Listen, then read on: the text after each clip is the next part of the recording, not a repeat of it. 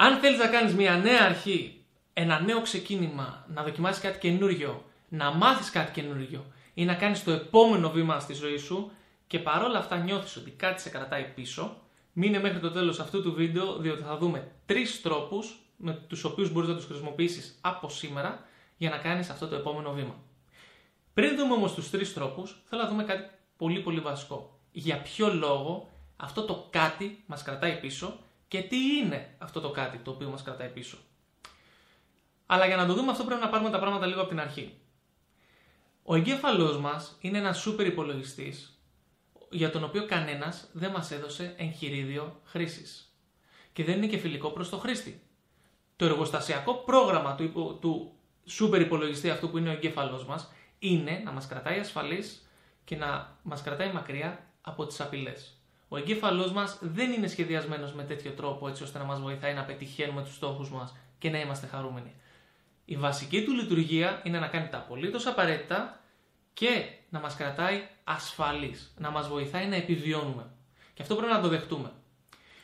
Και αν δεν ξέρουμε εμείς πώς να σκεφτούμε συνειδητά, να, να κάνουμε συνειδητές επιλογές, να παίρνουμε συνειδητές αποφάσεις και να πράττουμε συνειδητά και αφήνουμε τον εγκέφαλό μας να τρέχει στον αυτόματο, τις περισσότερες φορές θα, θα διαλέξει την εύκολη λύση η οποία θα μας βοηθάει να επιβιώσουμε. Γιατί; Διότι από τα πρωτόγωνα χρόνια όταν ο άνθρωπος των σπηλαίων έπρεπε να βγει από τη σπηλιά του για να κυνηγήσει και θα έπρεπε έτσι να αντιμετωπίσει πολλές απειλές και πολλές δυσκολίες, ο εγκέφαλος προσαρμόστηκε με τέτοιο τρόπο έτσι ώστε να τον κρατάει ασφαλή και να ψάχνει διαρκώς για απειλές. Έτσι ώστε να μην πεταχτεί κάποιο αγριοζώο από το πουθενά, να μην πέσει από κάποιο γκρεμό, να μην τραυματιστεί, να μην τον τζιμπήσει κάποιο φίδι και ούτω καθεξής. Έτσι λοιπόν ο εγκέφαλός μας έψαχνε πάντα για απειλές και προσπαθούσε να κρατήσει ακόμα και τον άνθρωπο των σπηλαίων ασφαλή. Έτσι λοιπόν ο άνθρωπος των σπηλαίων, αν δεν πεινούσε, αν είχε φαγητό στη σπηλιά του, δεν έβγαινε από εκεί μέσα. Γιατί η σπηλιά του ήταν η ασφαλεία του. Τώρα εμείς δεν έχουμε τους ίδιους ε, τις ίδιες απειλές στη ζωή μας. Δεν φοβόμαστε μήπως μας επιτεθεί κάποιο άγριο ζώο, δεν φοβόμαστε μήπως πέσουμε από κάποιο γκρεμό, τουλάχιστον όχι τόσο συχνά όσο το φοβόταν αυτό ο άνθρωπος των σπηλαίων. Και γενικότερα ζούμε σε ένα ασφαλέστερο κόσμο σε σύγκριση με τότε. Παρ' όλα αυτά, το εργοστασιακό πρόγραμμα που τρέχει ακόμα και τώρα ο δικός μας εγκέφαλος είναι το ίδιο με τότε. Προσπαθεί να μας κρατήσει ασφαλείς και μακριά από τις απειλές. Και ποια είναι η μεγαλύτερη απειλή για τον εγκέφαλό μας, η μεγαλύτερη απειλή για τον εγκέφαλό μας είναι το άγνωστο. Διότι όλα όσα κάναμε μέχρι σήμερα μας έχουν βοηθήσει να επιβιώσουμε και να βρισκόμαστε εδώ που βρισκόμαστε σήμερα. Ό,τι λοιπόν έχουμε κάνει, ακόμα και αν δεν ήταν η καλύτερη επιλογή εκείνη τη στιγμή και μπορούσαμε να κάνουμε κάτι πολύ καλύτερο, δεν έχει σημασία για τον εγκεφαλό μας, γιατί μας έχει φέρει εδώ που είμαστε σήμερα. Έχουμε επιβιώσει, ζούμε. Γιατί λοιπόν να μην συνεχίσει να κάνει ακριβώς τα ίδια.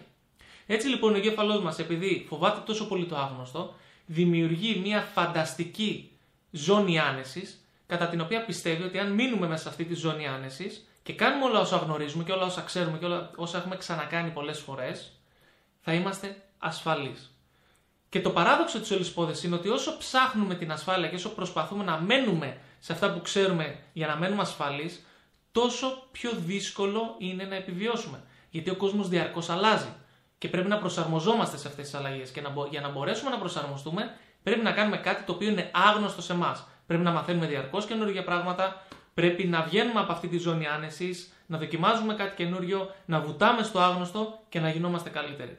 Ο καλύτερος τρόπος λοιπόν για να αντιμετωπίσουμε το άγνωστο και για να είμαστε ασφαλείς, όσο μπορούμε να είμαστε ασφαλείς, είναι διαρκώς να εξελισσόμαστε και να γινόμαστε καλύτεροι. Γιατί έτσι θα μπορούμε να αντιμετωπίσουμε τις δυσκολίες, τα προβλήματα και τα εμπόδια που θα, που θα έρθουν στον δρόμο μας. Για τον εγκέφαλό μας όμως δεν ισχύει αυτό. Για τον εγκέφαλό μας, αν τρέχει στον αυτόματο πιλότο, το καλύτερο που μπορεί να κάνει είναι να μας κρατάει σε αυτά που ξέρουμε ήδη και μακριά από το άγνωστο, μακριά από οτιδήποτε καινούριο. Άρα λοιπόν αυτό απαντάει στην αρχή μας ερώτηση. Τι μας κρατάει πίσω από το να κάνουμε το επόμενο βήμα, από το να κάνουμε μια αλλαγή στη ζωή μας, τι μας κρατάει από το να μάθουμε κάτι καινούριο, από το να πάμε να γνωρίσουμε καινούριο κόσμο, από το να κάνουμε ένα ταξίδι. Είναι αυτός ο φόβος για το άγνωστο. Ότι αυτό που πάμε να κάνουμε δεν το έχουμε ξανακάνει. Και αυτό είναι μια μεγάλη απειλή όσον αφορά τον εγκεφαλό μας. Και θέλει ο εγκέφαλο μας να μας προστατεύσει. Και αν τον αφήσουμε να λειτουργεί στον αυτόματο πιλότο, αυτό θα κάνει και θα μένουμε στάσιμοι. Τώρα, πώς το αντιμετωπίζουμε αυτό; Αρχικά πρέπει να δεχτούμε το γεγονός ότι ίσως κάθε φορά που θα κάνουμε κάτι καινούργιο, κάτι που δεν το έχουμε ξανακάνει και κάτι το οποίο είναι νέο για εμάς, κάτι άγνωστο, συγγνώμη, θα φοβόμαστε. Θα αγχωνόμαστε, θα νιώθουμε ευάλωτοι και πάει λέγοντας. Είναι πολύ δύσκολο να αισθανθούμε άνετοι και έτοιμοι όταν πάμε να κάνουμε κάτι καινούριο. Ειδικά αν οι συνέπειες αυτού του κάτι καινούριο που πάμε να κάνουμε είναι μεγάλες. Αν δηλαδή πάω να κάνω κάτι καινούριο το οποίο δεν έχει και μεγάλες συνέπειες αν δεν πετύχει, δεν θα φοβάμαι τόσο πολύ όσο θα φοβάμαι αν οι συνέπειες αυτό που πάω να κάνω είναι μεγάλες. OK. Okay.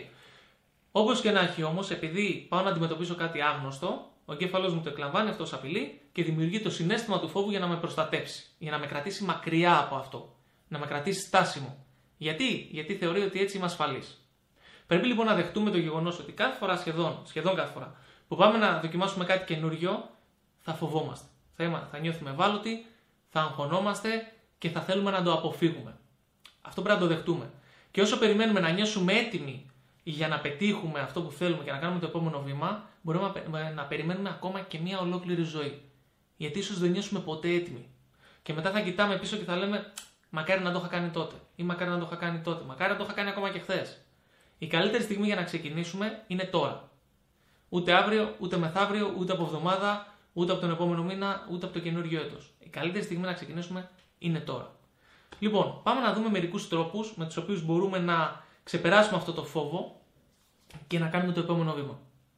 Πάμε!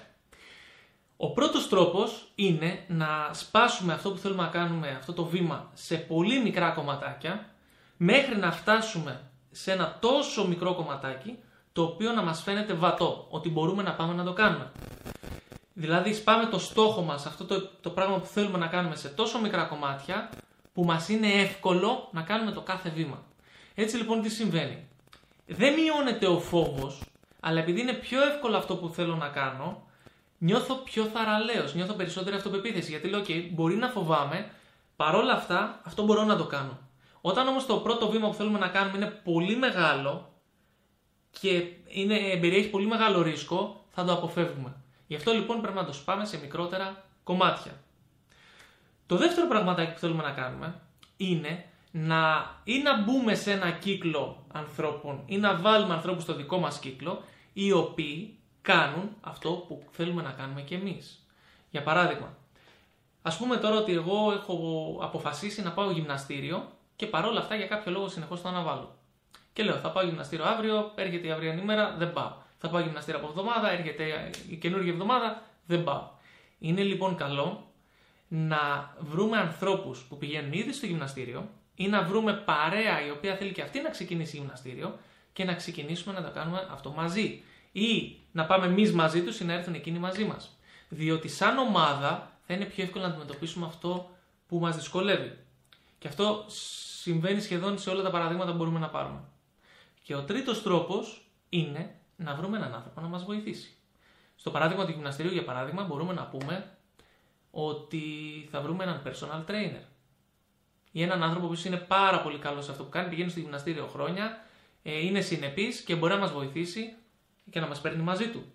Είναι καλό να βρίσκουμε ανθρώπους οι οποίοι λειτουργούν ως πρότυπα, ως μέντορες, ως coaches, ως σύμβουλοι, ως οτιδήποτε και να είναι αυτοί οι άνθρωποι που έχουν τη γνώση που θέλουμε να αποκτήσουμε, έχουν κάνει αυτό που θέλουμε να πετύχουμε και είναι εκεί για να μας βοηθήσουν. Και ένα bonus, αν θέλετε, μπορείτε όταν κάνετε αυτά τα μικρά τα μικρά βηματάκια, γιατί είπαμε θα κάνουμε μικρά βηματάκια προς εκείνη την κατεύθυνση, να επιβραβεύετε τον εαυτό σας. Συνήθως αυτό που είναι άγνωστο για εμάς και αυτό το οποίο αποφεύγουμε να κάνουμε, ε, το έχουμε συνδέσει με πόνο, το έχουμε συνδέσει με κάτι κακό, με κάτι δύσκολο, με κάτι βαρετό, οτιδήποτε, με κάτι το οποίο δεν μας αρέσει τέλος πάντων. Αν κάθε φορά που κάνουμε ένα βηματάκι προς αυτή την κατεύθυνση επιβραβεύουμε τον εαυτό μας, σιγά σιγά το σύστημα επιβράβευσης του εγκεφάλου μας θα αλλάξει και θα συσχετίσει αυτό που κάνουμε με κάτι καλό. Γιατί κάθε φορά που το κάνουμε επιβραβεύουμε τον εαυτό μας. Άρα θα αλλάξει ο συσχετισμός με αυτό το πράγμα. Είναι καλό λοιπόν κάθε φορά που κάνουμε το παραμικρό βηματάκι προς την κατεύθυνση που θέλουμε να επιβραβεύουμε τον εαυτό μας και να τον κάνουμε να αισθάνεται όμορφα. Έτσι θα συνδέσει ευχάριστα συναισθήματα με το στόχο μας, με το επόμενο βήμα, με την αλλαγή, με οτιδήποτε και αν θέλουμε να κάνουμε. Επαναλαμβάνω. Νούμερο 1. Σπάμε αυτό που θέλουμε να κάνουμε σε μικρά κομμάτια, τόσο μικρά έτσι ώστε να μπορούμε να κάνουμε το πρώτο βήμα. Αν δηλαδή θέλουμε να πάμε γυμναστήριο και αυτό μας δυσκολεύει, μπαίνουμε στο Google και ψάχνουμε γυμναστήρια κοντά στο σπίτι μας. Ή βρίσκουμε φίλους με τους οποίους μπορούμε να πάμε παρέα. Κάνουμε τα απολύτως απαραίτητα και βήμα, βήμα, βήμα, βήμα, μικρά βηματάκια, τι γίνεται. Η μία μικρή νίκη ε, προστίθεται στην άλλη και ξαφνικά οι πολλές μικρές νίκες αποτελούν μια πολύ μεγάλη νίκη. Το δεύτερο που θέλουμε να κάνουμε είναι ή να μπούμε σε ένα κύκλο ανθρώπων ή να βάλουμε ανθρώπους στο δικό μας κύκλο οι οποίοι έχουν παρόμοιους στόχους ή έχουν ήδη ξεκινήσει να κάνουμε αυτό που θέλουμε να κάνουμε. Άρα λοιπόν, αν θέλουμε να ξεκινήσουμε γυμναστήριο, πηγαίνουμε είτε μαζί τους γυμναστήριο, είτε προσκαλούμε ανθρώπους να, να κάνουμε μια ομάδα και να πηγαίνουμε όλοι μαζί γυμναστήριο. Γιατί τον εαυτό μας μπορεί να τον αισθήσουμε. Τους άλλους τους στείλουμε λίγο πιο δύσκολα. Έτσι δεν είναι; Και ο τρίτος τρόπος είναι να βρούμε έναν άνθρωπο που είναι ειδικός σε αυτό το οποίο χρειαζόμαστε και μπορεί να μας συμβουλεύσει. Για παράδειγμα, στο γυμναστήριο μπορεί να είναι είτε κάποιος ο οποίος πάει πολλά χρόνια γυμναστήριο ή ένας personal trainer που θα μας πιέσει, θα μας κρατάει υπόλογους, θα μας περιμένει κάθε φορά να πάμε και έτσι δεν θα έχουμε δικαιολογία να μην πάμε. Αυτά. Θέλω πάρα πολύ να ακούσω την άποψή σας στα σχόλια. Εύχομαι να κάνετε το επόμενο βήμα. Σπάστε το σε μικρά κομματάκια και θα δείτε πόσο πιο εύκολο γίνεται. Γιατί όσο έχουμε ένα τεράστιο πράγμα και γενικό στο μυαλό μας που θέλουμε να κάνουμε, δυσκολευόμαστε. Κάντε το μικρό, κάντε το συγκεκριμένο και να περιέχει μικρό ρίσκο. Και πηγαίνετε κάντε το. Και μην ξεχνάτε να επιβραβεύετε τον εαυτό σας σε κάθε βήμα. Και στην τελική, νομίζω το πιο σημαντικό κομμάτι αυτού του βίντεο είναι ότι δεν θα νιώσετε ποτέ 100% έτοιμοι. Ή τουλάχιστον σχεδόν ποτέ. Μην περιμένετε να νιώσετε 100% έτοιμοι. Κάντε το όπως και να έχει. Αντιμετωπίστε το φόβο σας. Γιατί θάρρος δεν είναι ότι δεν φοβόμαστε. Θάρρος είναι ότι κάνουμε αυτό που μας τρομάζει. Φοβόμαστε δηλαδή και παρόλα αυτά το κάνουμε. Αυτά. Αν σας άρεσε αυτό το βίντεο, κάντε εγγραφή στο κανάλι μας και στείλτε το σε ένα αγαπημένο σας άνθρωπο που ίσως είναι καλό να το δει. Και μέχρι το επόμενο βίντεο εύχομαι να περνάτε υπέροχα. Καλή συνέχεια.